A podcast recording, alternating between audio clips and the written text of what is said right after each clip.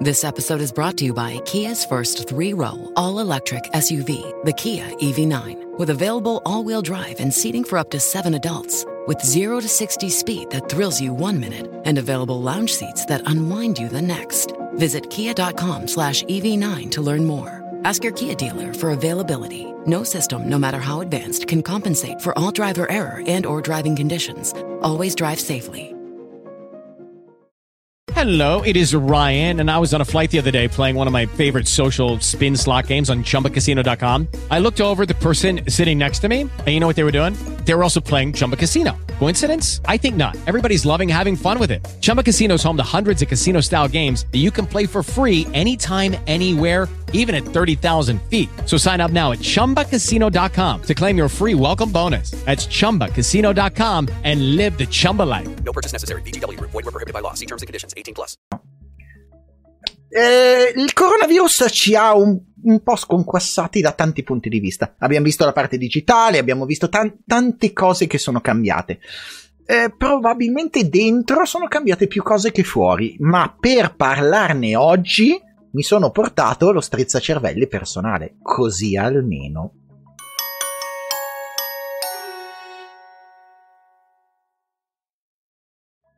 Ciao internet, eh, oggi smettila di ridere, c'ho l'ospite dall'altra parte e si sta già ridendo.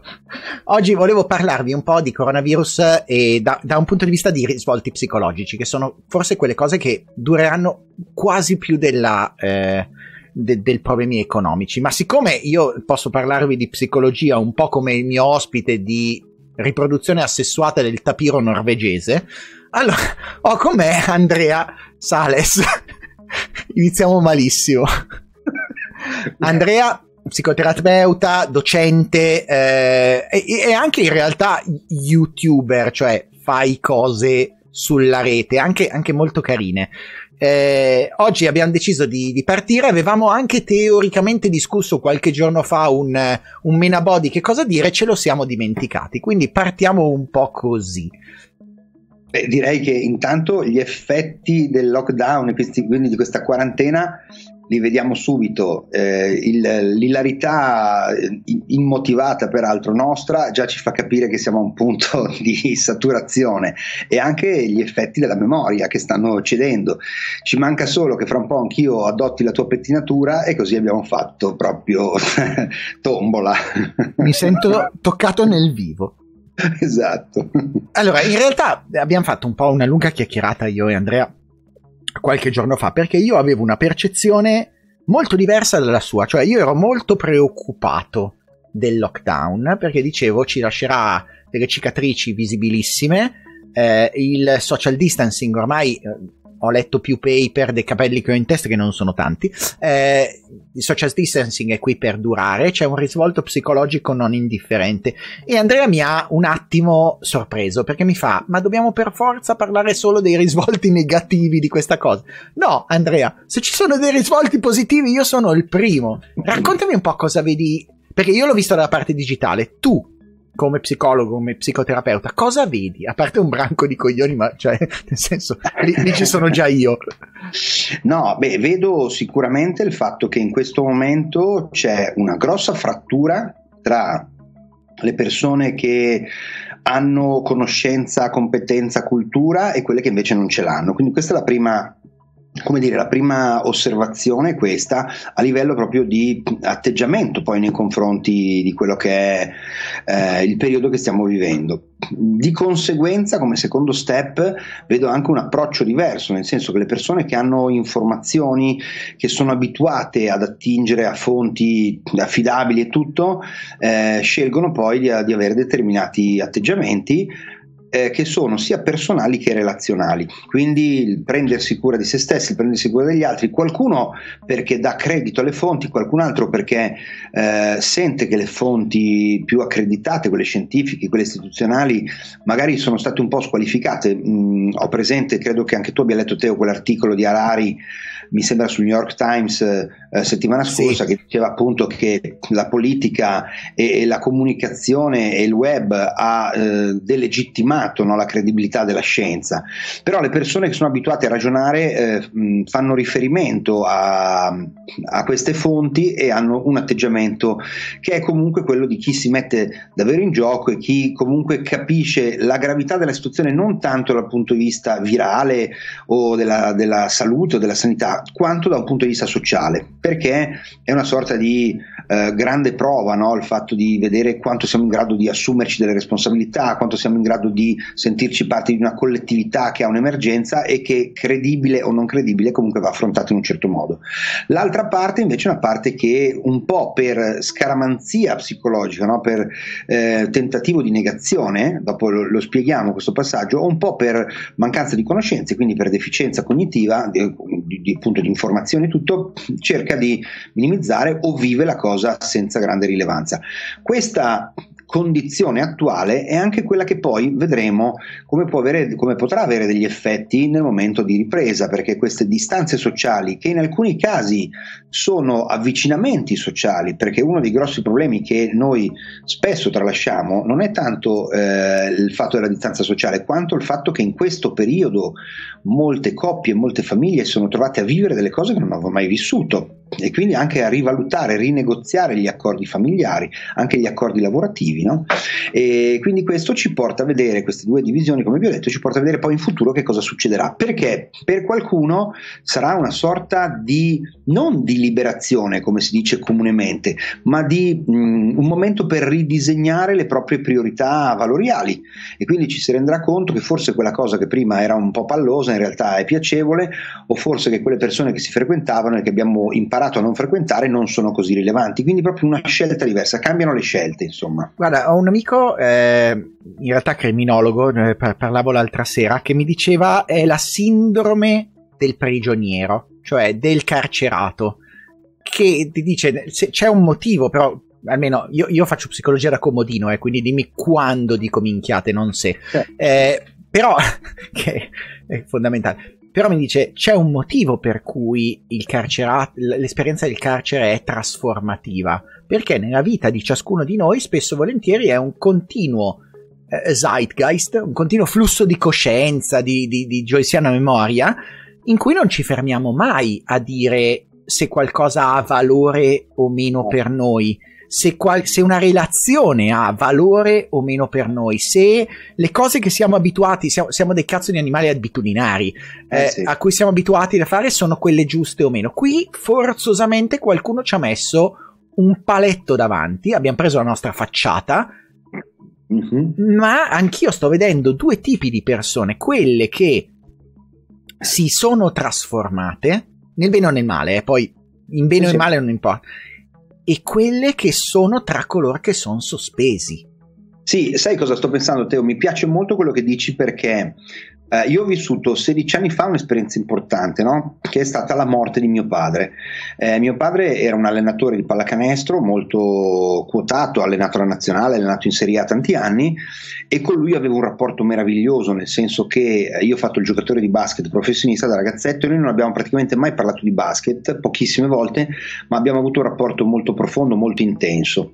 E quando lui è morto 16 anni fa, io ne avevo 33, 34, io ne ho 49 quest'anno, eh, questo evento è stato per me un evento davvero stimolante perché mi ha permesso di rivedere tutto, di rivalutare tutto, nel senso che ehm, ti trovi a vivere un cambiamento molto forte.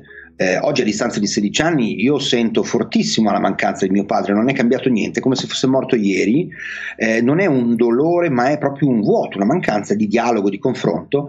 E però quell'esperienza come sempre eh, il, un mio approccio alla vita è rendere ogni cosa eh, insegnante, insegnamento, no?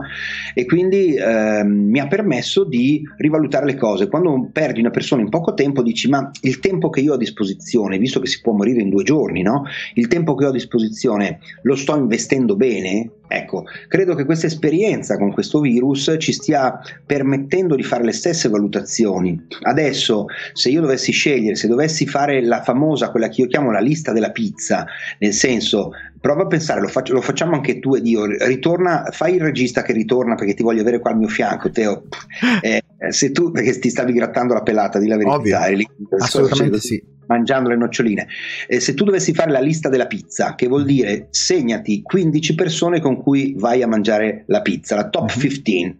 Allora è chiaro che la mia top 15 cambia radicalmente nel momento in cui mi accorgo che la qualità della vita cambia, che le priorità cambiano. Perché magari nella mia top 15 ci metto delle persone un po' per abitudine, un po' per educazione, un po' per questo, un po' per quello. E se da top 15 devi ridurla a top 5, devi scegliere 5 persone con cui andare a mangiare la pizza, dico mangiare la pizza tanto per ovviamente, eh, è, è- ovvio che cambia tutto. Io mi rendo conto che l'esperienza che ho vissuto con mio padre, quella che sto vivendo adesso, mi permette di sentirmi molto sereno, educato, rispettoso nel dire alle persone guarda, ne parliamo magari in un altro momento perché io adesso ho altre cose da fare.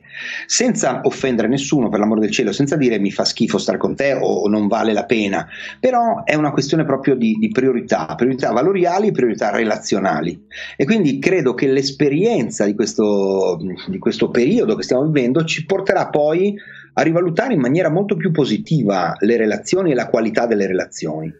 Non solo, io pensavo l'altro giorno eh, al concetto di dipendenza. Eh, siamo, a- siamo rimasti abbastanza chiusi da forse perdere una serie di dipendenze. Mhm. Dipendenze di ab- abitudinarie, dipendenze da mille cose che facciamo per abitudine, ma l'abitudine crea dipendenza qualunque cosa noi facciamo.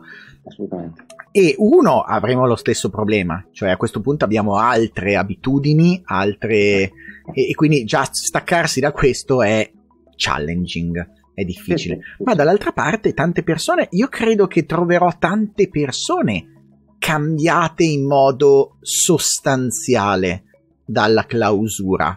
Sono, cioè tu che lo vedi da un punto di vista più proprio quasi clinico, ti direi. Sì. È così? Allora, io, ehm, allora, intanto, punto primo, nel momento in cui c'è il primo decreto, io ho nel giro di quattro giorni un eh, crollo dell'85% del mio fatturato, nel senso che io in 15 giorni perdo il mio fatturato perché le persone non vengono più qua, le aziende chiudono la formazione, non si può più fare niente. Non mi preoccupo. Tu fai terapia a persone e fai formazione in azienda. Esatto, ok. faccio- sì, scusami, non ho specificato questa cosa. No, no, ma giusto per. Eh sì, sì, io faccio psicoterapeuta in studio, poi faccio formazione nell'azienda, insegno all'università, vado in tv, insomma tutte quelle cose ordinarie che fai quando sei a un punto insomma, del, del- del tuo percorso. E di colpo si ferma tutto, ma io non mi preoccupo perché studiando i comportamenti umani mi do un tempo di previsione di una quindicina, ventina di giorni, tempo che più o meno azzecco, nel senso che dopo 15 giorni, 14-15 giorni c'è già una ripresa immediata. Perché ripresa immediata? Perché quelli che vengono in studio a me, che sono abituati a sedersi sulla poltrona davanti a me, a parlarmi dei loro problemi, io lo studio a Treviso, a Milano, a Roma e quindi ho culture diverse anche, no? sono tre città molto diverse. Eh, si rendono conto dopo 15 giorni che hanno iniziato, tu parlavi di abitudini, sacrosanta verità, hanno abituato a usare Skype per parlare con la mamma, con la nonna, con i parenti, che possono nel loro pensiero ideativo possono parlare su Skype anche con lo psicologo. E quindi cambia radicalmente l'approccio perché? Perché quelle persone si sono accorte 15 giorni prima che il loro problema non era così un problema. Perché di fronte a un blocco, di fronte all'obbligo dello stare a casa, il problema svanisce. E già questo è un punto di riflessione che Non non ci fa indifferente, esatto. Assolutamente. Poi pensano di poter cambiare, quindi il rapporto si sposta. Io apro nuovi scenari perché chiaramente arriva un sacco di gente da tutta l'Italia, l'Europa, eh, lavorando su Skype, ma la cosa interessante è che questi cambiamenti di abitudini di cui tu parlavi sono cambiamenti che non hanno una connotazione, ma hanno una ripetizione, cioè l'abitudine diventa abi- abitudine deriva dal latino habitus, no? che vuol dire vestito, quindi diventa una forma mentis, un vestito mentale, perché io sto ripetendo una cosa un tot di volte. Il suggerimento che io do in questo periodo, ormai da un mese e mezzo, alle persone è godetevi quello che stiamo vivendo, approfittate del tempo per fare certe cose, ma mantenete alcune forme di abitudine perché Faccio un esempio, il ritmo sonno-veglia, eh, la possibilità di prendersi cura del proprio corpo, l'alimentazione di un certo tipo, perché questo intanto abbassa il cambiamento di, del ritmo del sonno, perché molte persone soffrono di insonnia perché non hanno più i ritmi che avevamo prima, ma secondo perché ti dà la possibilità di continuare a dare un messaggio a te stesso che è sono efficace nelle mie cose, cioè mi, metto, mi fisso un obiettivo, ci lavoro, lo raggiungo. Questa è una delle cose più importanti per l'essere umano. Io penso a te, Matteo, tu fai 100.000 cose. Eh, e tutte male, sì. e tutte male, esatto, però almeno...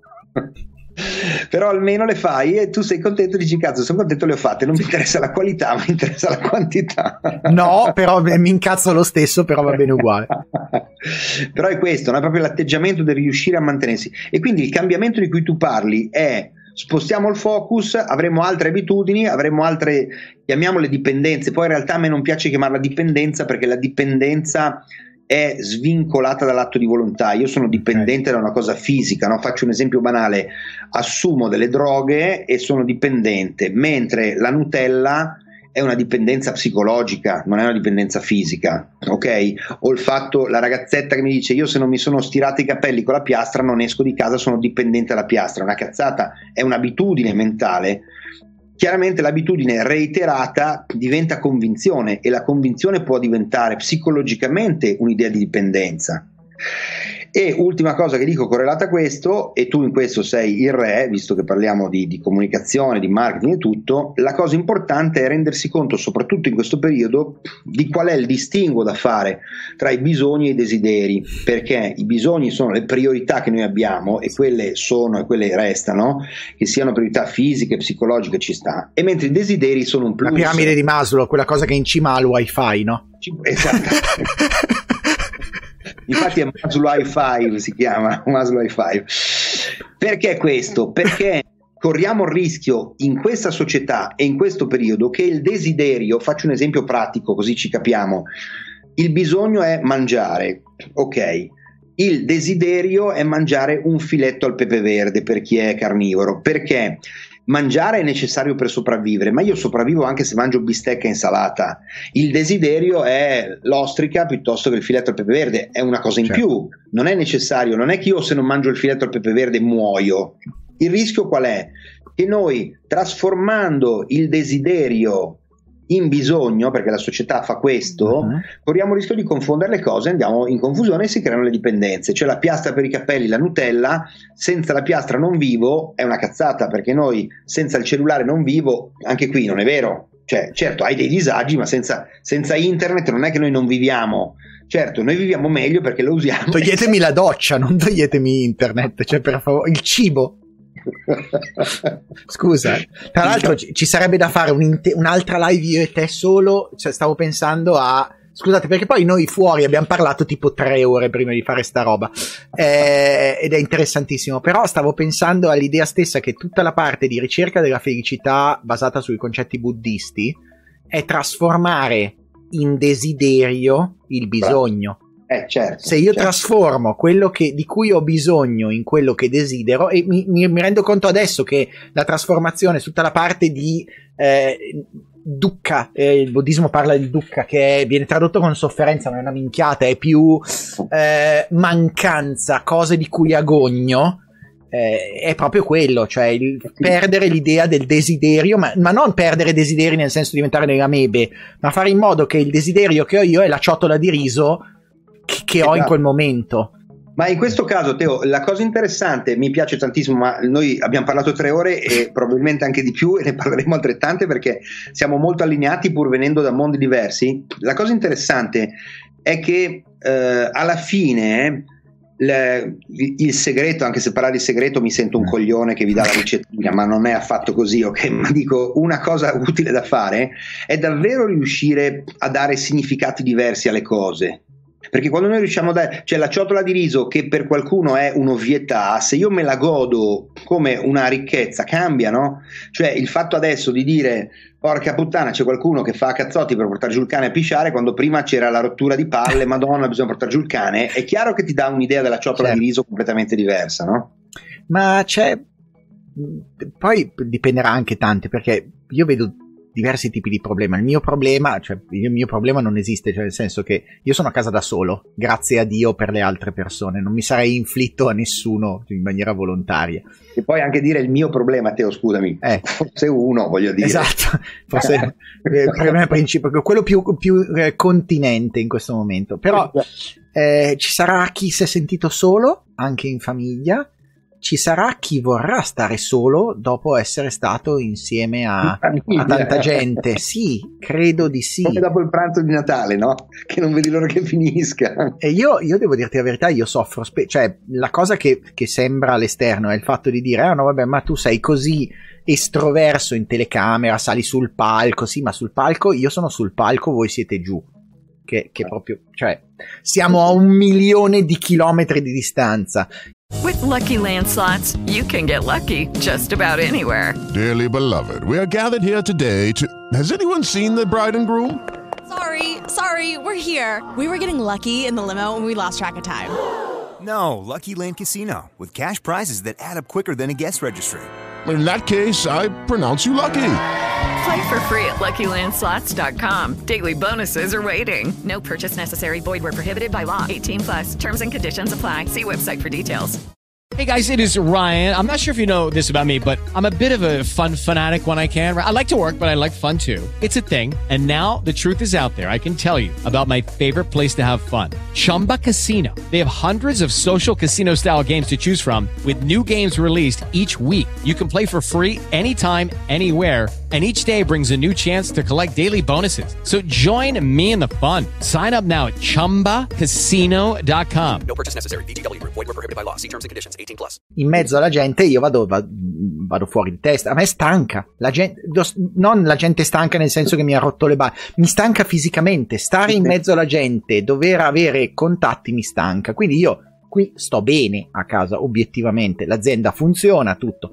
Però mi rendo conto che, ad esempio, una parte di me ha voglia di incontrare talune persone, di abbracciare Tizio o Caio. Talune, Teo. Talune. Era dal 4 che non si usava talune, però. eh. Cazzo. Vabbè. E una parte di me non ha voglia di incontrare Eh sì, persone. eh, certo. E credo che. è il cambiamento di cui parlavi prima. Eh eh? sì, Eh, certo, è, la, è la lista della pizza. una Alcune parte non di me è depressa, una parte di me è felice di stare da solo. Cioè, quanta gente secondo te in più si è, si è depressa? Quanta gente ha iniziato, a parte chi aveva già magari forme che si sono aggravate, cioè, ci sono più depressi secondo te dopo il- la chiusura? Allora, ehm, dipende sempre da qual è l'atteggiamento che abbiamo come approccio, come forma mentis, no? Nel senso che, eh, che cos'è la depressione? Se noi facciamo un ragionamento su cos'è la depressione, la depressione è la non capacità di elaborare le informazioni in una maniera costruttiva e funzionale. È chiaro che è una Ah sì? definizione. Davvero? È quella Eh, la certo. definizione? Ah, ok. Eh, certo. Perché? Perché la depressione, ma pensala economicamente, che cos'è la depressione? Tu che sei uno che si intende di queste robe, di grana e di soldi, cos'è la depressione economica? Sì, in effetti è, è il momento in cui il sistema non è più in grado di risollevare per una serie di problematiche endemiche riportarsi in uno stato di equilibrio. Punto. E resta lì, non sparire, eh. So che ti stai mangiando le patatine e non vuoi farti Il vedere. VD40 sto mangiando. allora, presa la tua definizione, applicata alla persona, qual è la grossa differenza? Che il sistema economico ha una serie di fattori e di attori concomitanti. Nella, questione, nella situazione individuale ci sono io con le persone attorno, però senti questa che ti farà venire la pelle d'oca. C'è uno studio meraviglioso che dice che eh, la percentuale di persone che muoiono Mm? eh, dopo essere state, questa è una ricerca, non me la ricordo del 2015 mi sembra, Mhm. dopo essere entrate eh, come mi sembra ehm, schizofreniche, ok, Mhm. nel sistema sanitario, eh, alla fine l'87% di queste persone Sì. muore schizofrenica. Il che significa che non c'è un grosso recupero. Appunto, zero. È, è bravissimo. Lo, lo stesso dato, la stessa ricerca fatta in Africa Ok. hai il 12% delle persone che muore schizofrenico, cioè quegli stessi indicatori. Ok. Perché questo? Perché adesso poi se riesco ti recupero la ricerca perché è veramente sconvolgente. Perché nella cultura africana, quando c'è una persona che ha questi indicatori che sono segnalati dal DSM quinto, il manuale psicodiagnostico, bla bla bla. DSM quinto è quel manualone dove ci sono tutti i disturbi, quello dove fino a poco tempo fa c'era tipo la disforia di genere, cioè c'era, pardon, l'omosessualità. Esatto, fino al 74 l'omosessualità era una, era una malattia mentale, ok? sì. Esatto, quindi è un manuale che è in, Ok. continu- in continua evoluzione, però preso quel manuale come riferimento, perché? Perché quando tu con col, mal- col patologico africano lo prendi, questa è un- una ricerca meravigliosa, prendi lo sciamano del villaggio, ok? Poi ci siamo tu ed io che andiamo giù, prendiamo il- lo schizofrenico, lo sciamano lo benda, gli dice adesso noi ti facciamo guarire perché Matteo Flora ha la pozione magica e sale, si fa lo psicoterapeuta, guariamo. C'ho il ok? potere, sì. Lo portiamo nella foresta Mhm. ok, e camminiamo. Questo qui bendato cammina, lo sciamano incomincia a fare vo, vo, vo, vo. e tu che sei un famoso percussionista suoni i bonghi, no? To, to, to, tom, to, to, to, tom, e camminiamo. Cosa succede? Al terzo giorno lo sciamano dice è giunto il momento, prende il pazzo, gli fa abbracciare una pianta, tu incominci a accelerare i to, to, to, to, gli toglie la benda e questo vede che sta pianta che è là sopra è morta. E lo sciamano gli dice capisci? Con l'avvallo dello psicoterapeuta dice vedi la tua malattia è andata via. Vedi, guarda intorno, siamo nella foresta, tutte le piante sono verdi, questa è morta, Mhm. la malattia se n'è andata. Ok. Questo torna nel villaggio ed è a posto. Allora, cosa vuol dire questo? Tu pensa all'effetto placebo, l'induzione di pensiero. Sì, certo. Ma perché abbiamo camminato tre giorni nella foresta? Perché nella foresta dove cazzo la trovi una pianta morta? È chiaro, no? Ma, Ma questo- poi anche, anche il bisogno, cioè se fosse facile in 10 minuti Ma non no, ha... È chiaro, no? È chiaro. Allora, Si è questo- autoguarito, cioè si è, si è dato l'opportunità e Bravo. la scusante per potersi dire che è guarito. E anche la credibilità dell'atto. Ovvio.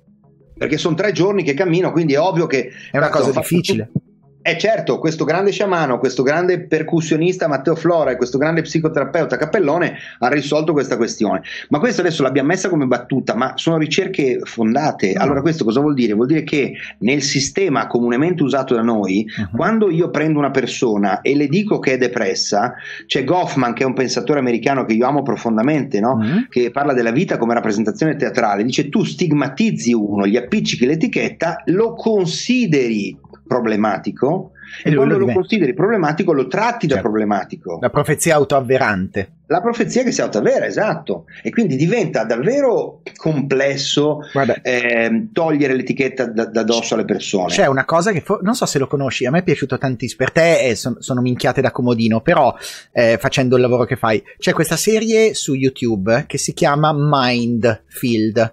Gioco di parole tra Minefield, campo minato, e Mind, mente. Lo fa eh, Michael Diviso, uno degli youtuber più, più vecchi della storia, cioè sulla piattaforma, e rifà tutta la parte di analisi degli esperimenti di psicologia cognitiva, da Milgram in poi.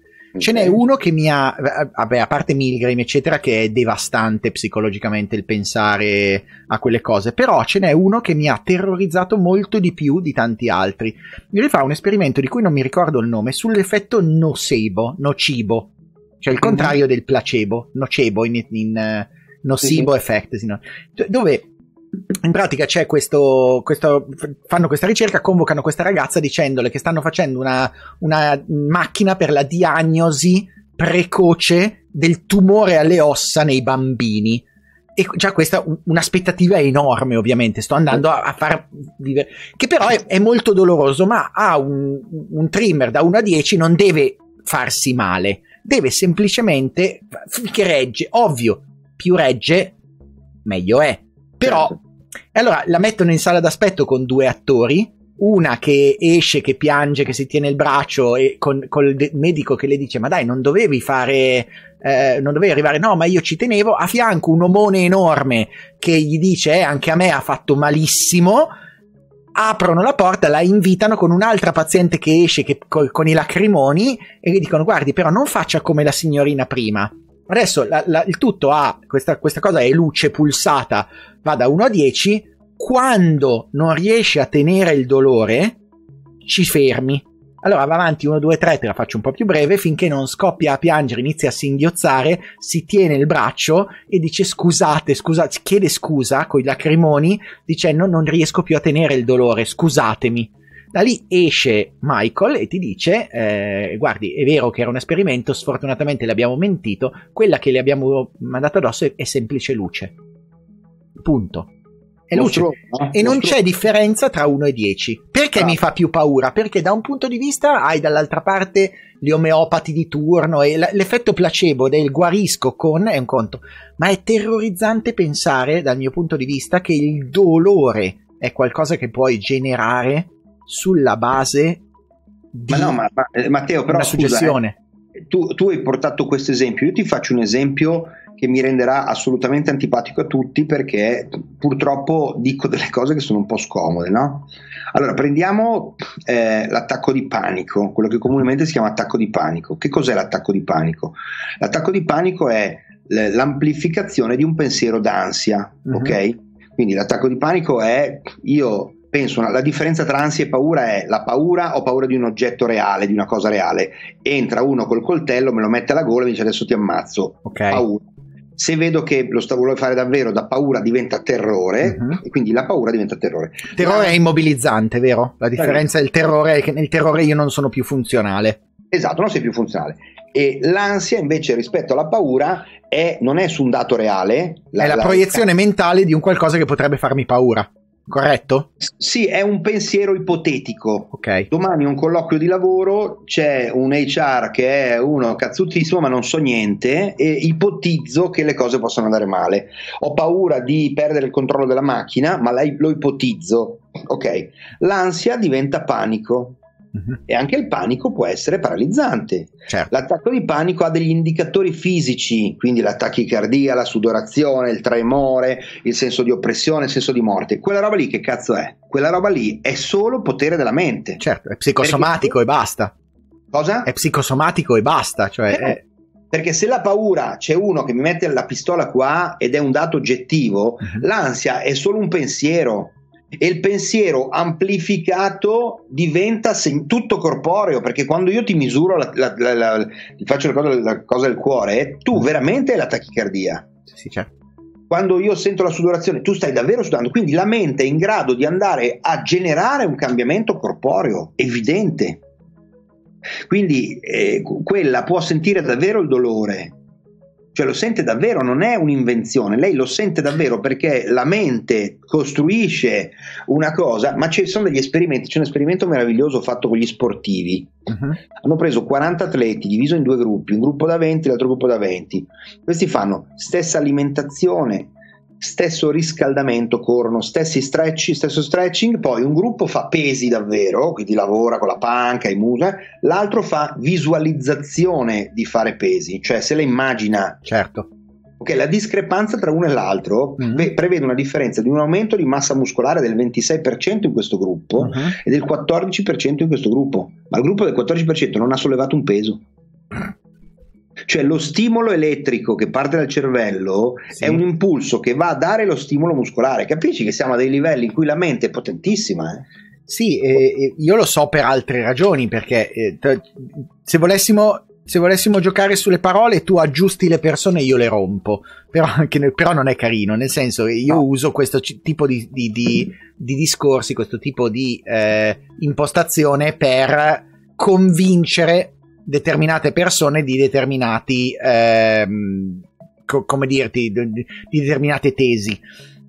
Però davvero la tecnologia il, cioè, enfatizza la paura, enfa- cioè a seconda di co- ritorniamo al tuo iniziale, riesco a capire di più quando tu mi dici che una corretta dieta informativa può fare la differenza tra il paziente malato e quello sano, perché a seconda di cosa io mi proietto, a seconda di quali informazioni io mi, mi nutro e quali sollecitazioni do alla mia psiche, rispondo in una modalità differente che può diventare addirittura malattia. Sì, sì, sì, sì, assolutamente. Ed è un potere che abbiamo. Perché chi non è consapevole di questa cosa, perché tu ed io ne parliamo come se fosse una cosa, diciamo, normale, Sì, ma tu hai sicuramente un approccio alle cose e una conoscenza che ti fa essere sicuramente fuori dalla norma come essere umano eh, mediamente acculturato, tu sei sicuramente fuori dalla norma, ma la maggior parte delle persone... Anche per che... il DSM, secondo Assolutamente sì, ma la maggior parte delle persone questa cosa non la sa, quindi io sono molto contento che ci sia questo spazio che tu mi abbia invitato qua oggi per poter parlare di queste cose, perché mi piacerebbe che diventasse una sorta di provocazione all'assunzione delle proprie responsabilità, perché io credo che oggi nella società di oggi sia necessario assumersi le proprie responsabilità, nel senso imparare ad attingere a fonti credibili, poter lavorare su se stessi conoscendo davvero le risorse che abbiamo come testa pensante, perché è, è fondamentale questo, perché noi abbiamo il cervello, abbiamo la mente, sono due cose completamente diverse. Il cervello è quella roba bianca e grigia più o meno, non è vero che sia bianca e grigia, ma insomma la conosciamo così, la roba bianca e grigia che abbiamo qua dentro, che ha eh, più o meno 100 miliardi di neuroni, che genera pensieri, tutto, ma la mente, che invece non è da nessuna parte, ma sono le idee, la mente che è generata dal cervello è fortissima perché la, le idee che noi abbiamo sono quelle che poi guidano ciò che facciamo. Possiamo però, ho, ho, una paura, ho paura che il discorso messo così vada in una direzione che non voglio, cioè se è tutto nella mia testa allora sono io che sono, che sono scemo, devo solo muovere il culo e fare cose, cioè non è quello. Eh, no. Io, una delle cose che mi ha sempre fatto più ribrezzo, in assoluto in realtà, del, del mondo della, degli psicologi e degli psichiatri, non del mondo interno, ma del mondo di come viene percepito, è la sorta di stigma sociale del chiedere una mano. Eh, non capisco perché se ho un problema cardiologico non è un problema andare da un cardiologo e dirgli oh, c'ho la tachicardia, mm e perché invece c'è uno stigma sociale forte nel dire vado da uno psicologo, vado da uno psichiatra nel confronto di persone che dicono quello. Cioè è, è, deve essere, un, scusami, no, in, in, modo carino, un medico come tanti altri, di una cosa sì. molto più importante. Che... Eh, eh, sì, aspetta, però ti dico una cosa. Eh, allora, io farei un ragionamento di questo tipo facendo un piccolo passo indietro. Il ragionamento è: non è che io i pensieri li costruisco da solo, i pensieri li costruisco in interazione con gli altri. Quando prima vi ho fatto il parallelo economia, depressione economia, depressione personale, i pensieri, vi ho fatto l'esempio dell'esperimento, quello in Africa, i pensieri sono costruiti nell'interazione con l'altro. Quindi che cosa significa questo? Significa che non possiamo stigmatizzare la persona, non possiamo metterla in una condizione di ehm, abbandono di pensiero, perché il pensiero è costruito nello scambio con l'altro e quindi la mente non è la mente di Andrea. In questo momento Matteo e Andrea stanno costruendo un'idea, uh-huh. stanno costruendo delle idee che intanto siamo noi due, poi ci sarà l'interazione con le persone che vedono questo nostro one to one e così via. Quindi vuol dire che si crea una mente come mente collettiva, ok? Uh-huh. Che non è niente di eh, trascendentale o di parapsicologico sì. di minchiate, è semplicemente... Non è la telepatia tra me e Andrea, è ah. proprio interazione.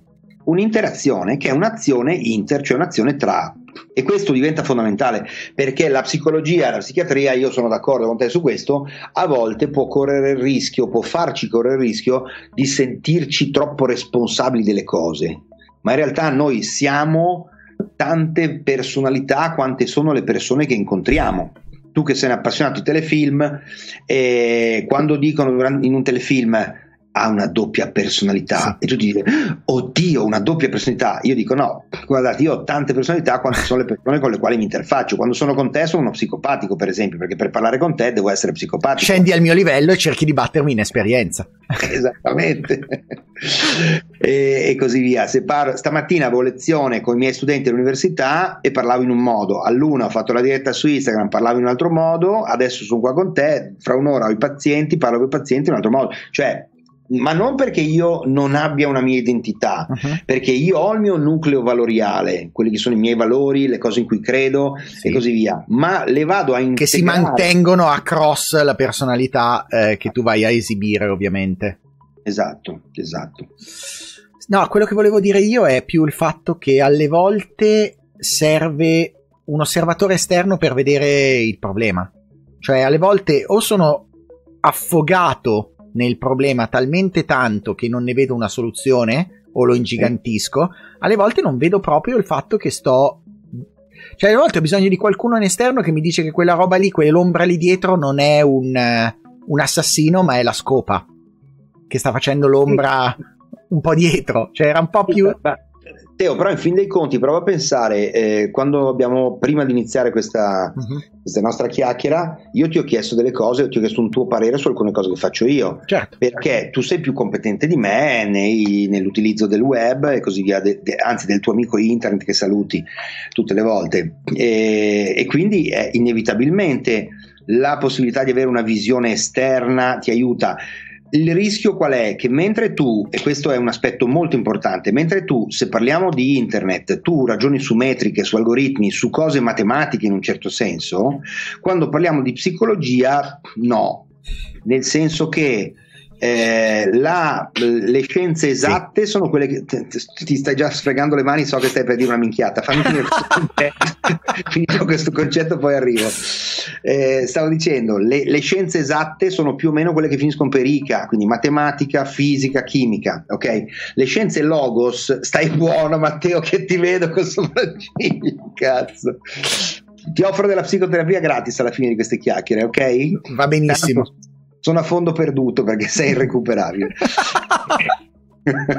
With lucky landslots, you can get lucky just about anywhere. Dearly beloved, we are gathered here today to. Has anyone seen the bride and groom? Sorry, sorry, we're here. We were getting lucky in the limo and we lost track of time. No, Lucky Land Casino, with cash prizes that add up quicker than a guest registry. In that case, I pronounce you lucky. Play for free at LuckyLandSlots.com. Daily bonuses are waiting. No purchase necessary. Void were prohibited by law. 18 plus. Terms and conditions apply. See website for details. It is Ryan here, and I have a question for you. What do you do when you win? Like, are you a fist pumper? A woohooer, a hand clapper, a high fiver. I kind of like the high five, but if you want to hone in on those winning moves, check out Chumba Casino. At ChumbaCasino.com, choose from hundreds of social casino style games for your chance to redeem serious cash prizes. There are new game releases weekly, plus free daily bonuses. So don't wait. Start having the most fun ever at ChumbaCasino.com. No purchase necessary. BGW. Void were prohibited by law. See terms and conditions. 18 plus. eh, stavo dicendo, le scienze logos invece tipo la psicologia, l'antropologia non sono scienze esatte, nel senso che è molto opinabile, è legato al contesto sociale, culturale. In fin dei conti, Teo, ehm, sembra strano, ma duemila anni fa, quindi ieri mattina, perché duemila anni fa nella vita dell'essere dell'Homo sapiens sapiens è niente, duemila anni fa, prima parlavi che nel 1974, secondo il DSM, l'omosessualità era una patologia. 1974 vuol dire 50 anni fa, ma 2000 anni fa nell'antica Grecia c'era solo l'omosessualità. Uh-huh. Cioè gli antichi greci erano solo omosessuali le, quando nascevano troppe femmine venivano soppresse perché davano fastidio, le donne che mettevano al mondo troppe femmine venivano ammazzate perché non servivano a niente, perché avevano bisogno di maschi per avere contadini e guerrieri. Cioè stiamo parlando di una società di 2000 anni fa e l'antica Grecia non stiamo parlando di un posto del fico secco, stiamo parlando della, della culla della cultura occidentale. Tu parli di filosofia orientale, abbiamo due matrici, la filosofia orientale e l'antica Grecia. Mhm. Cazzo, e quindi è veramente le scienze logos sono assolutamente contestualizzate culturalmente, socialmente, economicamente, storicamente, cambia tutto. Cambia sì, completamente. In realtà lo sai da dove volevo arrivare, il fatto che il comportamento del singolo essere umano è inconoscibile, il comportamento certo. generico di una moltitudine di esseri umani è predittivo ed è davvero predittivo. Ci siamo, allora arrivo lì, arrivo lì. Quando tu dici la scopa, là dietro c'è una scopa, sì, ci vuole un esperto, ci vuole qualcuno che abbia competenza, che possa, intanto che conosca bene i diversi tipi di scope per rassicurarti che è una scopa e non è un mocio per lavare il pavimento e che non è un bastone per colpirti, perché non è una cosa da poco, perché non tutti hanno questa competenza. Secondo, serve disponibilità da parte della persona per farsi dire guarda che quella è una scopa, perché molte persone fanno fatica a farlo, ok? E poi, come dici tu giustamente, nella valutazione complessiva su un numero magnum, su un- eh, allora possiamo avere una sorta di predittività anche perché abbiamo un movimento sociale di psicologia collettiva, no? Cioè l'individuo magari fa delle cose, quando lo metti all'interno di dinamiche di gruppo le cose possono cambiare. Cioè l'assalto ai supermercati è abbastanza rappresentativo, voglio dire. Siamo no? degli animali sociali, cioè siamo, certo. siamo delle scimmie, siamo dei branchi, piccoli o grandi che siano, siamo dei branchi e, e internet ha semplificato la clusterizzazione dei branchi. E lo dico per lavoro. L'ha anche amplificata. Oh, assolutamente sì, perché ti riconosci in un branco che pri- con cui prima non avevi. co- Prima il branco aveva come requisito fondamentale quello di riuscire ad incontrarsi, quindi Esatto. i, i macro branchi non poteva, cioè vivevano isolati se non per piccoli contatti. Adesso il branco trova nel, nel gruppo Facebook eh, o nella nel gruppo eh, WhatsApp la possibilità di, di costruirsi. Senti Teo, mi ripeti un attimo macro branchi per favore? Macro branchi, orrore, orrore, ho visto un ramarro marrone nell'ascensore. È meraviglioso. 33 tigri contro 33 tigri trotterellando in Trento. che fantastico. Insomma, cos'è che c'era? Orrore, orrore, ho visto un ramarro marrone nell'ascensore. Questo è bellissimo, eh? Questo è bellissimo. Fottiti. Eh, No, ma com- come tratti i tuoi ospiti, scusa? così? È per quello che sono i miei occhi. Altri li hai trattati molto meglio di come stai trattando me. Eh, ma tu sei niente. tu. che brutta persona che sei. Assolutamente sì. Eh, come, come usciremo da- dalla clausura? Cioè, se, co- a cosa dovremmo stare attenti? Di- i- mettila così, fai igiene mentale. Cioè, cosa dovremmo tenere sott'occhio quando Allora. finisce la clausura e quando rinizieremo? Secondo te? direi, allora, la- le due chiavi di lettura sono ascolto e rispetto. Eh, ascolto vuol dire devo ascoltare quello che sto provando, quindi senza timori, senza eh, paura di essere fuori luogo, rispetto per l'altro. Perché? Perché questo è un momento molto importante. È un momento in cui molti rapporti si possono anche spaccare, cioè si possono anche rompere se non abbiamo la delicatezza di capire gli altri. Eh, non so, faccio un esempio. Eh, nel momento in cui andiamo in un posto, io che ne so di come vuole essere trattato l'altro. Io, per esempio, io Andrea sono uno molto fisico, io ho piacere di abbracciare le persone, di ridere, scherzare, dai la pacca sulla spalla e così via. Adesso non potrò farlo in questo modo, eh, in che, per quelle che sono le mie prassi comportamentali. Quindi la prima cosa da fare è capire bene, ascoltare l'altro e capire bene come sta vivendo lui la cosa, che cosa teme, quindi come vuole gestire il suo rientro nella normalità relazionale. Mhm. E il rispetto passa per l'ascolto perché poi devo anche pensare che non posso essere egocentrico, cioè fare riferimento solo al mio punto di vista, perché eh, qui per la prima volta c'è una forma, definiamola virale, che non è visibile. Mhm. Anche l'HIV non era visibile, faccio un esempio come forma virale, però l'HIV Però prevede- prevedeva dei comportamenti sociali differenti che non il contatto casuale.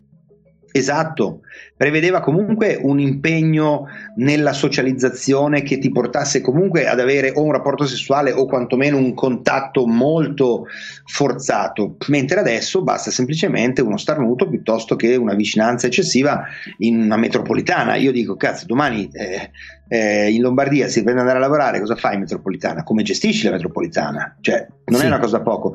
Quindi l'accortezza deve essere questa. Ovviamente, e qui diciamo cose banali, quindi non, non- non vinciamo sicuramente il premio per il Festival dell'originalità, seguire le indicazioni che ci crediamo meno, seguire le indicazioni date dall'Istituto Superiore di Sanità, perché la mascherina piuttosto che i guanti, anche eh, se a te non interessa o tu pensi che sia una fesseria, farlo comunque, come dicevo prima, rientra nell'alveo del rispetto dell'altro, perché tu puoi anche non crederci. Io, per esempio, posso sentirmi sereno, ma quando vado al supermercato me la metto la mascherina e i guanti per gli altri, quantomeno. ma anche perché eh, genero negli altri un panico anche immotivato per il fatto stesso che io non porto la mascherina e gli altri si sentono in pericolo.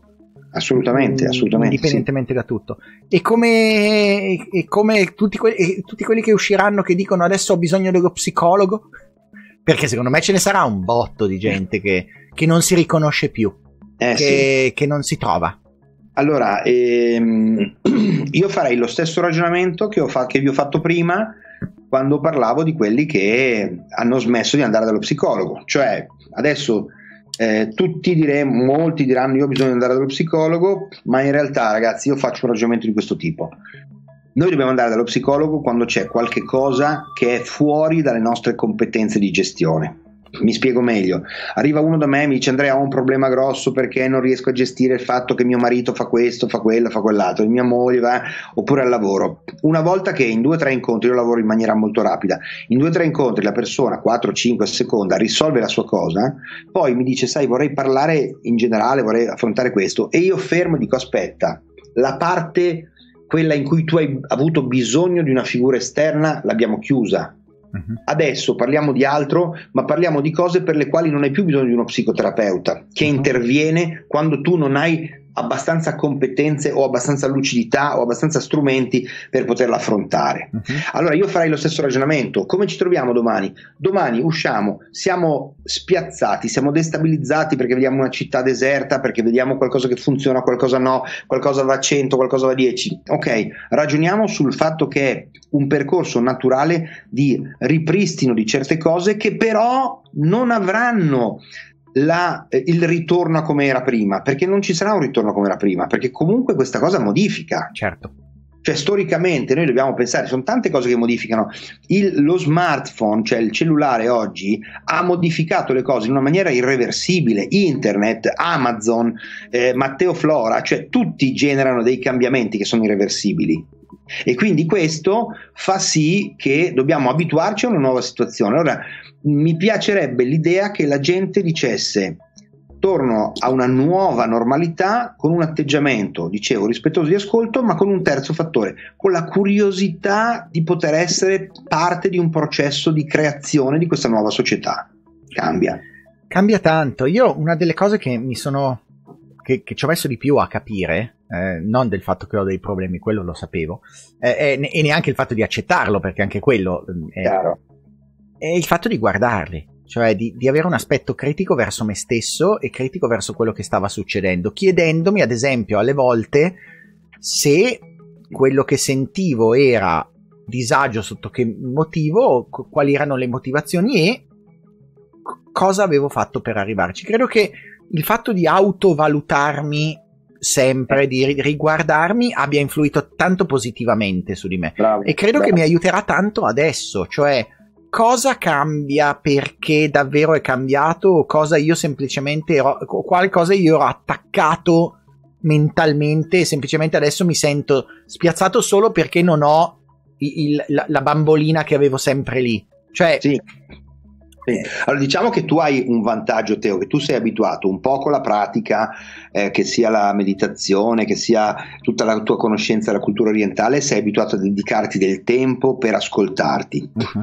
e quindi questo è un grosso vantaggio, non tutte le persone direi, anzi ben poche persone fanno questo, io lo faccio un po' per mia forma mentis, un po' per il lavoro, però il fatto di potersi fermare ad ascoltarsi e a riconoscersi è uno step fondamentale. Qui vorrei aggiungere un tassello che è un tassello che vorrei che voi approfondiste in questo momento. Per riconoscerti, tu prima devi conoscerti. Mm. E quindi vuol dire che quando usciremo da qua che sia fra una settimana, fra un mese, non importa, noi andremo fuori, dovremo riconoscerci in un contesto, cioè ascoltarci, come dicevi tu Teo prima, ma per riconoscermi io devo prima conoscermi e quindi devo sapere effettivamente chi sono, quali sono le mie modalità, i miei valori, le mie modalità relazionali, le, la mia gestione delle emozioni, che è una cosa che noi spesso tralasciamo. Perché in questo momento una delle cose più traumatiche in assoluto per le persone è scoprire come sono fatti i membri della famiglia a casa. Perché noi non siamo abituati. Sì, sono persone eh, diverse. Cioè, la, la, persona con cui passi due ore della tua vita non è la persona che è quella persona nella sua vita. Bravo, bravo. Guarda, ieri avevo un webinar ieri pomeriggio e una persona che è una corsista che fa dei corsi con me, è una persona molto in gamba, molto sensibile, è una donna intelligente, attenta alle cose, mi ha detto io eh, adesso lavorando da casa, solo adesso mi sono resa conto dei tempi che, che ha mio figlio per fare delle cose e delle sue abitudini di ragionamento. E questa vi assicuro che è una donna che ha un'attenzione, un ascolto, una delicatezza pazzesca, ma lei ci mette tre ore per andare a lavorare e quindi lei non ha mai avuto i tempi per rendersi conto delle Ovvio. cose.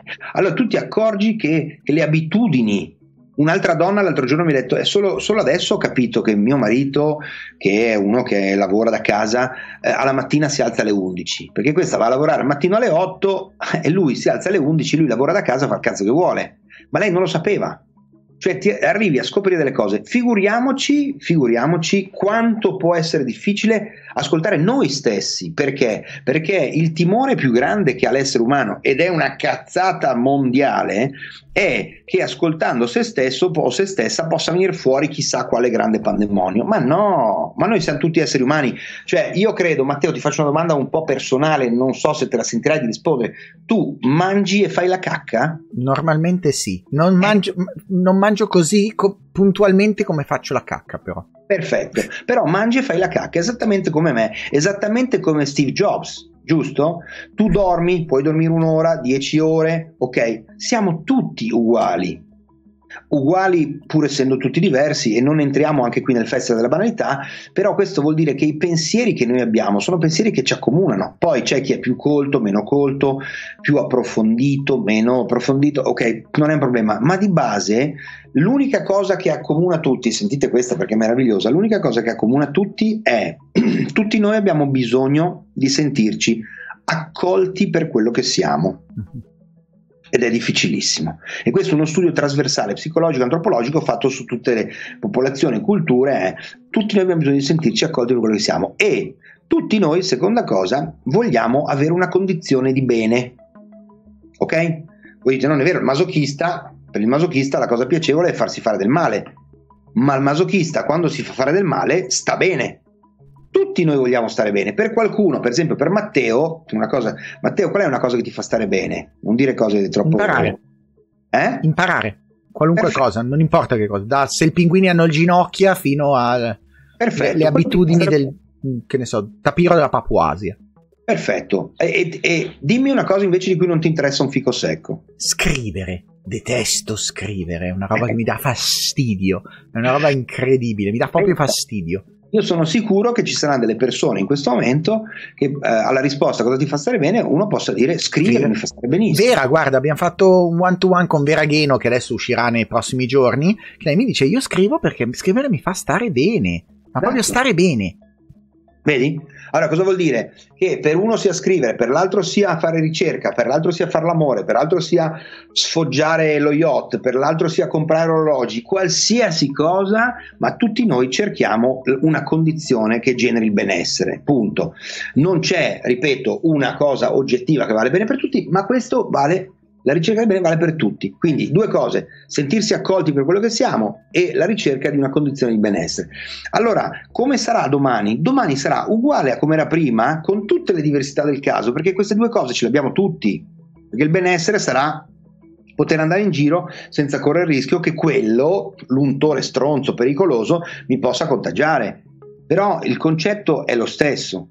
La, l'aspetto rilevante è prendetevi questo tempo adesso per conoscervi un po' meglio, per capire quali sono le cose che vi piacciono davvero, per, per eh, ritrovare cose che magari avete lasciato, sapendo che non dovete fare l'errore che molti fanno, di investire troppo tempo in nuovi ritmi e nuove abitudini, perché quando fra un po' usciremo da questa fase, queste abitudini le dobbiamo rinegoziare, dobbiamo riformare nuove abitudini, quindi eh, mantenete un po' di routine vecchia mettendo dentro qualcosa di bello e poi quando ritorneremo a una routine nuova che sarà quella vecchia mantenere qualcosa che abbiamo costruito adesso. Quindi una sorta di adattamento a tre fasi Guarda, mi, mi, tocca molto più di, di, quanto tu pensi la prima delle parti, cioè eh, le persone hanno bisogno di essere accettate. Perché? Perché la, la grande parte trasformativa, che, che, un po' di gente che mi segue tra l'altro ha, ha visto, perché ne parlo abbastanza tranquillamente, eh, è proprio sul, eh, sull'essere accettati. Cioè c'è un, c'è un, una grande insoddisfazione per chi come me poi è uno schifoso perfezionista e quindi io dal mio punto di vista io faccio cagare su tutto, su qualunque mm. cosa e, e forse una parte di me voleva un dottorato di ricerca in, un ambien- in una cosa molto piccola, molto piccola per essere il migliore al mondo in quella cosa estremamente piccola, ma non ce la faccio perché poi mi rompo le balle.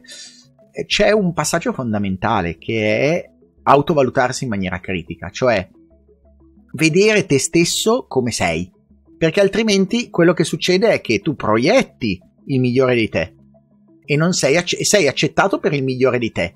Ma il migliore di te è una cosa che non è sostenibile sul lungo termine perché il, la tua compagna, il tuo compagno, il tuo amico, il tuo eh, val- ti valutano e accettano quel te stesso che non sei. E tante volte venire a patti su quello che sei veramente è, è brutto, è pesante, è triste. È... Dall'altra parte, però, è l'unico posto che hai, cioè l'unico momento che è l'unico posto dove, dove hai dove ci sei. Perché in tutti gli altri sei solo ospite momentaneo.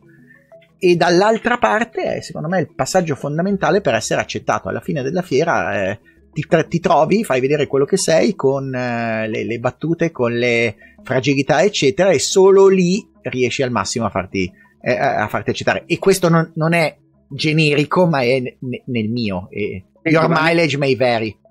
Teo, nel tuo, e ti assicuro che non ti chiederò dei soldi per questa cosa, e quanto ti manca per fare il passaggio da accettazione ad accoglienza? Tanto ancora, credo. Eh.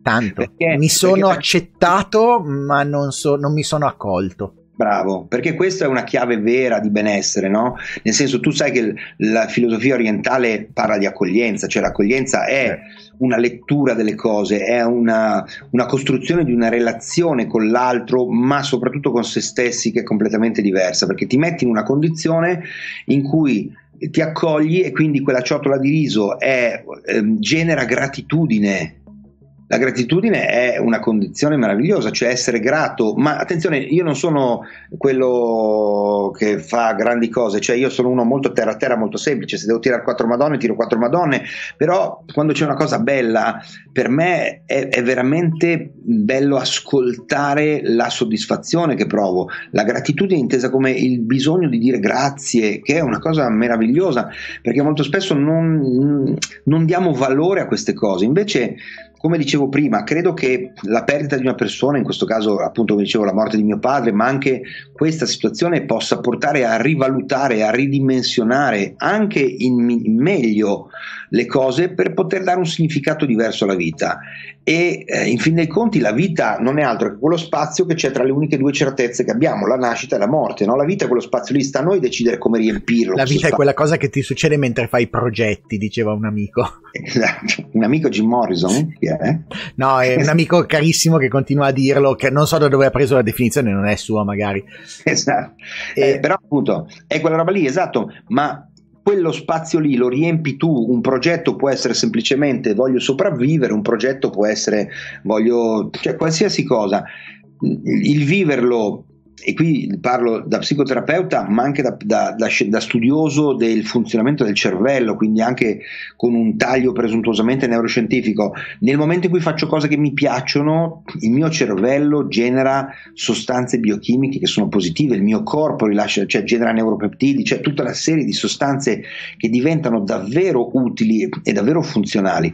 E allora è una questione proprio di approccio alle cose, questo cambia radicalmente. Ti dirò, per ritornare alla tua domanda del ti sei accettato o meno. Io ho deciso qualche anno fa che mi sono guardato e che quel Matteo che vedevo non mi piaceva per niente. Eh, adesso è sparito, eh, riparte la, adesso la telecamera. Non è per niente, è sparito, ci sono dei motivi ah, okay. psicologici eh, gravi anche nel tuo computer. E, e ho deciso di vedere che cos'era Matteo come lo vedevo io per lavorarci sopra.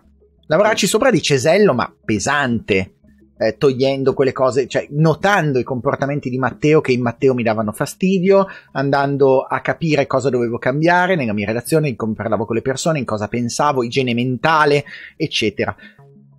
Arrivare a dire che sono arrivato a voler bene a quel Matteo che ho fatto, no, non è ancora il figlio che vorrei.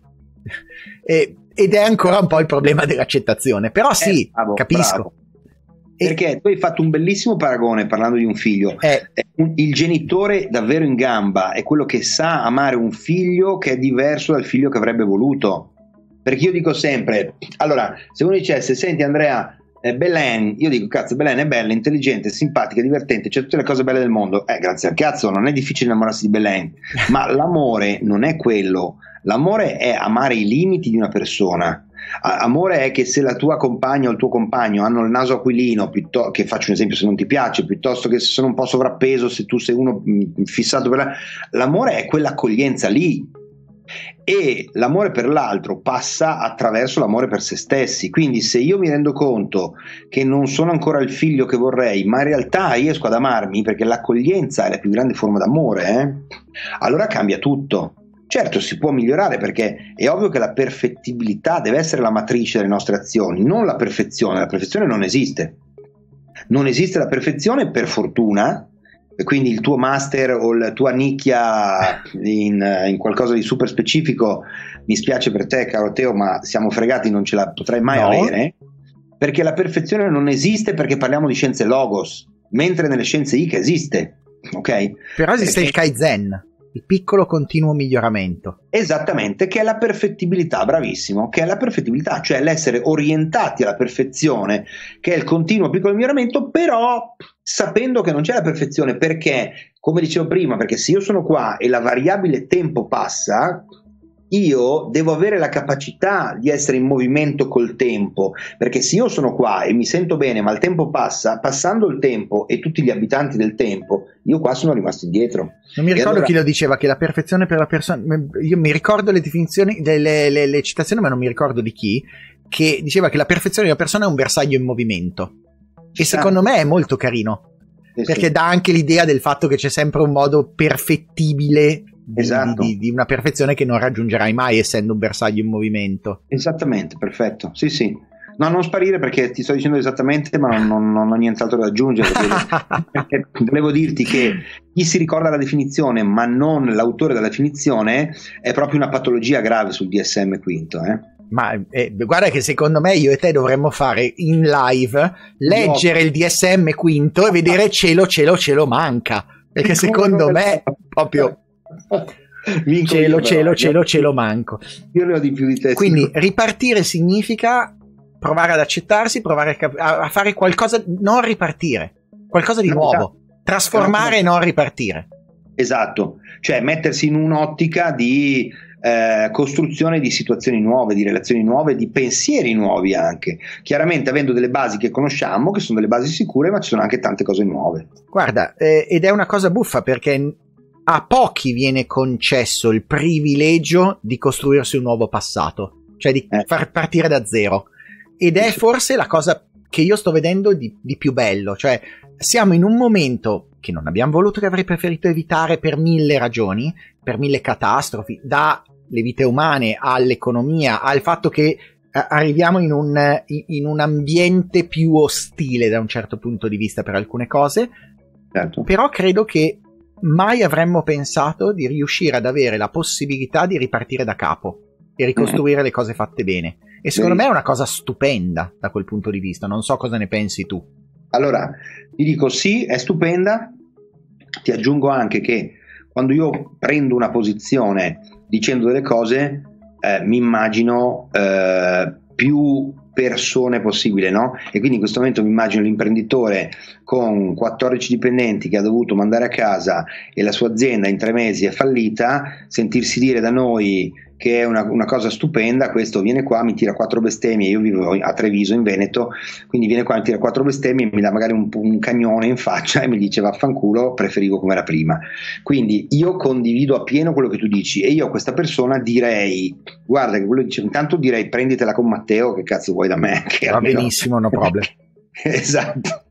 Ma poi gli direi, guarda che in realtà effettivamente eh, la situazione è, è, catastrofica, è drammatica, ma l'unica cosa che puoi fare è, come ha detto Matteo, vedere il lato bello. Cioè, mh, mm, vede, io là dietro, lo dico sempre alle persone, là dietro c'è una lavagna scritta a mano sulla quale c'è la mia frase preferita che dice che di fronte a un problema hai sempre due soluzioni, o cambi la situazione o cambi il modo di stare nella situazione. In questo caso noi abbiamo cambiato la situazione non per scelta, ma abbiamo dovuto cambiare il modo di stare nella situazione. Quindi di fronte a un'azienda che fallisce, a un matrimonio che va a rotoli, l'altro giorno parlavo con un'amica, un avvocato eh, divorzista mi dice che ci sono, c'è stato un aumento pazzesco di, di, richieste, che è una cazzata perché non, non bisogna mai prendere decisioni a caldo, però la gente sta sbroccando e comunque direi di fronte a questa cosa l'unico, l'unica strada percorribile è proprio quella che hai detto tu, cioè vederla in un'ottica positiva e dire ok, sono nella merda, eh, cerco di costruire una realtà nuova partendo da basi diverse. Imparo a sta- nuotare. Sono Prego? nella merda, imparo a nuotare. Esatto. O a fare surf. Che, sai cosa Teo? Ma ehm, io tu sai bene che, che ti stimo molto come professionista e adesso che ci siamo conosciuti da un po' anche come persona, ehm, Tende, tende a, a diminuire poi man mano che mi conosci, però, eh, la stima, quindi stai tranquillo, va tutto bene. ti segnalerò qualcosa appena cambierò idea. Ok. allora. Ma stavo dicendo, sentire te parlare di certe cose, sentire anche me a volte parlare di certe cose, o sentire alcuni, ehm, alcuni pensatori, anche filosofi e tutto, che cercano di dare questa lettura, a volte può dare fastidio a chi è in difficoltà, però eh, non abbiamo alternative. Perché effettivamente se tu ti piangi addosso, eh, c'è una frase bellissima qui, ti dico anche la fonte, è Harry Ford, che è uno che mi sembra che abbia fondato una casa automobilistica, se non ricordo male, che quindi due cose in croce le ha messe. Lui usa una delle citazioni che a me piace più in assoluto, se non quella che mi piace più in assoluto, che dice che tu pensi di farcela o che tu pensi di non farcela, Avrai comunque ragione. hai ragione. E credo che sia la cosa più vera in assoluto perché è la profezia che si autoavvera, è la capacità di determinarti, è il tuo potere decisionale, è il tuo atteggiamento, cioè per me questa definizione è meravigliosa. Allora anche in questo caso credo che se tu vuoi vedere la cosa come una situazione di merda e dici non ce la farò mai, di sicuro non ce la farai. Se invece dici ok, è una situazione così, mh, mi, mi rimbocco le maniche per cercare di capire, puoi trovare il modo. Poi eh, bisogna avere competenze, capacità e qui torna il discorso che io faccio sempre, che fai anche tu, informarsi, studiare. Qual è la cosa che ti piace più? Imparare. Ecco, questa è la linfa vitale, oserei dire. Quello è molto Matteo, ma molto tanta gente che probabilmente ci sta guardando che è arrivata a un'ora e sette minuti sono dei fottuti eroi. Quindi se siete arrivati fino a questo momento il- la parola è penna. Questo è- adesso troverai tutti quelli che commentano sotto penna e non capirai perché, perché ci saremo dimenticati ora che parte. C'è questa Ah, questo gioco qua. Ovvio, perché sotto per- ti fanno sapere che sono arrivati fino in fondo. Ma la cosa divertente è stata la prima volta in cui eh, ho, fatto questa roba, l'ho pubblicata dopo due settimane e eh, sono andato da, da- da Gianluca, da un ragazzo che lavora da me, dicendo: Non ho capito perché cazzo scrivono sotto tazza. Lui mi guarda e mi fa deficiente. Hai detto tu di scrivere tazza. Ok, va bene, grazie. Eh, No, però c'è gente anche che va avanti, scrolla e va avanti per vedere solo la parte finale e scrivere penna. ma non lo dico quasi mai nello stesso punto. Quindi a volte a metà, a volte a due terzi. Cioè, quindi ci sta. No, però copia gli altri, quello sì. Voglio vedere se qualcuno scrive qualcosa di sbagliato, se gli altri gli vanno dietro a ruota. Potrebbe essere un buon esperimento. Che Questo, stronzo. questo qui è l'esperimento di, di Ash, lo conosci questo, no? Quale? No. Questo qua del... Ah, questo devi guardarlo, è mostruoso. Il condizionamento sociale.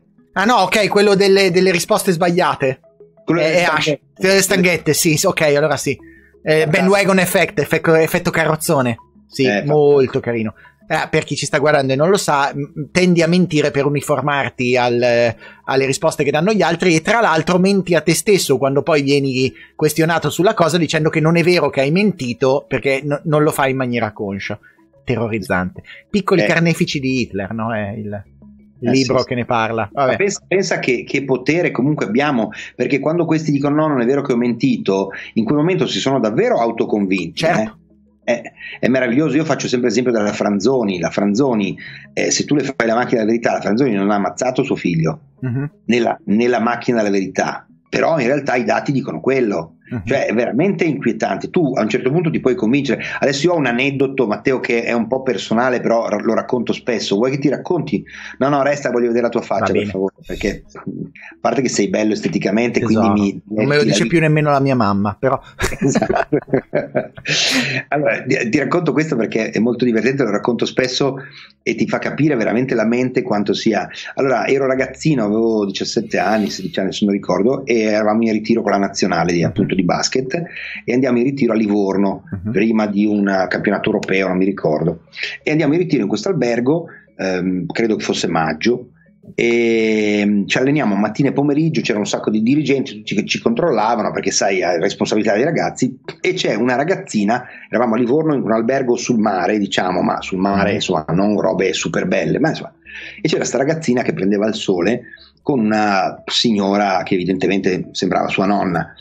Allora io la, la addocchio da, da adolescente con gli ormoni a manetta, scopro dopo due giorni che a pranzo è seduta di fronte al nostro tavolo e noi eravamo una lunga tavolata con tutti questi atleti, la vedo e eh, mi sporgo un attimo, le faccio un sorriso e lei mi sorride. Quindi io comincio a sgomitare con il mio compagno di squadra, dico è fatta, cioè una così è fatta. Finisce il pranzo, ehm, vado in camera, allungo un po' la corsa per vedere il numero del tavolo, sai che al ristorante c'è il numero Certo. del tavolo della camera corrispondente e scopro che lei è nella camera sopra la mia. Due giorni dopo, quindi ormai è il quinto giorno, due giorni dopo dico al mio compagno di stanza, io adesso salgo, dopo la pausa, dopo il pranzo, no, pausa, vado su perché non l'ho vista giù al mare, vado su e, e me la trombo. Mhm. Ok? Cioè, questa era l'idea di un Ovvio. sedicenne. Ok, non parliamo dei sedicenni di adesso, parliamo di un sedicenne di 35 anni fa, quindi Ok. sicuramente incoglionito. Bon. Quindi mi faccio forza, salgo per le scale e quando salgo per le scale lei sta scendendo in borghese con una valigia, un trolley e tutto. Io la vedo, non- resto, resto paralizzato, lei mi sorride, io non faccio nessun cenno, scende e scopro che dietro c'è sua nonna e se ne vanno e questa parte e non l'ho più vista. In quel momento cosa succede? Io mi fermo sulle scale e dico, le due riflessioni sono state che cretino, ho perso 5 giorni, Mhm. non ho detto niente e quindi ho perso l'opportunità. La seconda riflessione è stata adesso cosa dico ai miei compagni di squadra. Ovvio. Ormai si sapeva che Andrea stava ravanando questa roba, no? Boh. Allora, come se tutto ciò non bastasse, sto lì sulle scale 20 minuti con il rischio che i miei dirigenti mi beccassero, torno in camera e racconto al mio compagno di stanza: Oh Luca, ma hai sentito? Fa, no, cosa? Ma non hai sentito sopra? Dico no, ma sono una scopata stellare. Ma dice, ma, co- ma sì, una roba pazzesca, numeri e racconto posizioni incredibili raccontando come era strutturato il nostro bagno, no? la nostra doccia, perché essendo la stanza sopra si Ovvio. presupponeva fosse uguale. Lui la racconta in spogliatoio, io la racconto in spogliatoio, sai quelle cose da, da- tipiche da, da, da Ok. spogliatoio no? Boh. Andando al sunto, io oggi, quando penso a quella cosa, mi ricordo benissimo quell'atto sessuale, Ovvio. che non c'è mai stato. E che sai che non c'è mai stato. Che so che non c'è mai stato, ma perché? Perché la mente che cosa fa? Va a, a completare con un completamento a modale, si dice, tutti quei pezzi che non ci sono stati, li, li ho presi da altre cose, da altre esperienze, Ok. da cose che ho visto, pensato e ha creato questa realtà. Quindi vuol dire noi abbiamo un potere di immaginazione che ci fa dire, ci fa fare delle cose quando proprio non sono esistite minimamente. Sì, e Quindi poi c'è pensa- il piccolo problema delle confessioni dei, dei bambini a cui propongono determinati tipi di scenario. Vabbè, quello è, è- enorme, come- Enorme, anche solo come enorme. problema di, di reliability, di trustfulness, di, di- di- credere o no a, a problematiche, a, a quello che è successo, sì, al testimone. Ma qui c'è una cosa che tu conoscerai sicuramente che è come porre le domande in maniera corretta, no? Perché ma eh, il- l'accusato è entrato e aveva la pistola nella mano destra o nella mano sinistra, presuppone che questa avesse già la pistola in mano, no? Certo. Cioè, quindi eh, si tratta di capire come si pongono le domande. Però questo io l'ho vissuto sulla mia pelle, davvero inquietante, perché io ce l'ho in mente quell'episodio che non è mai esistito. Meraviglioso. Va bene, e con questo, dove ti trovano? Mi trovano Vabbè, lì, esatto, web, ok, sopra ci sono i link. Io sono eh, Eh, Instagram, Facebook, eh, Instagram fai le dirette. fai- C'era quella cosa, eh, non mi ricordo il nome, quello che fai in diretta invece su, su LinkedIn. La sera, la notte. No, allora, Su- su, Instagram faccio su Instagram. il buio oltre la mente, Sì? che è la diretta di mezzanotte, che è diretta al buio. La diretta al buio. Ok. E- Quindi è bello nella diretta. Esatto, sono bello perché è al buio, però appunto in questo momento stai lavorando molto sui social perché questo è un momento importante. Questo è il mio sito, adesso c'è anche una piattaforma che si chiama Sale Square, che, sarà, che è la piattaforma dove abbiamo anche tutta la possibilità di trovare vario materiale, vari prodotti, insomma e così via. Fa dei corsi molto belli, seguiteli. Fateli. Grazie, Prego. grazie, sì. forse, non ve lo faccio insomma, vedere adesso perché lo stanno fisicamente lanciando e quindi in questo momento è vuoto. Però Esatto, però insomma questo... ora che andiamo insomma, online è pronto. Esatto. Adoro un po', a me piace molto lo scambio con le persone, quindi tutto quello che può generare pensiero nuovo mi piace molto. A proposito, Teo, eh, noi abbiamo pensato anche di fare qualcos'altro, no? Ma allora, qualche diretta, la, magari la, una diretta la facciamo, dai, in cui scorriamo il DSM assieme e parliamo di programmare gli umani.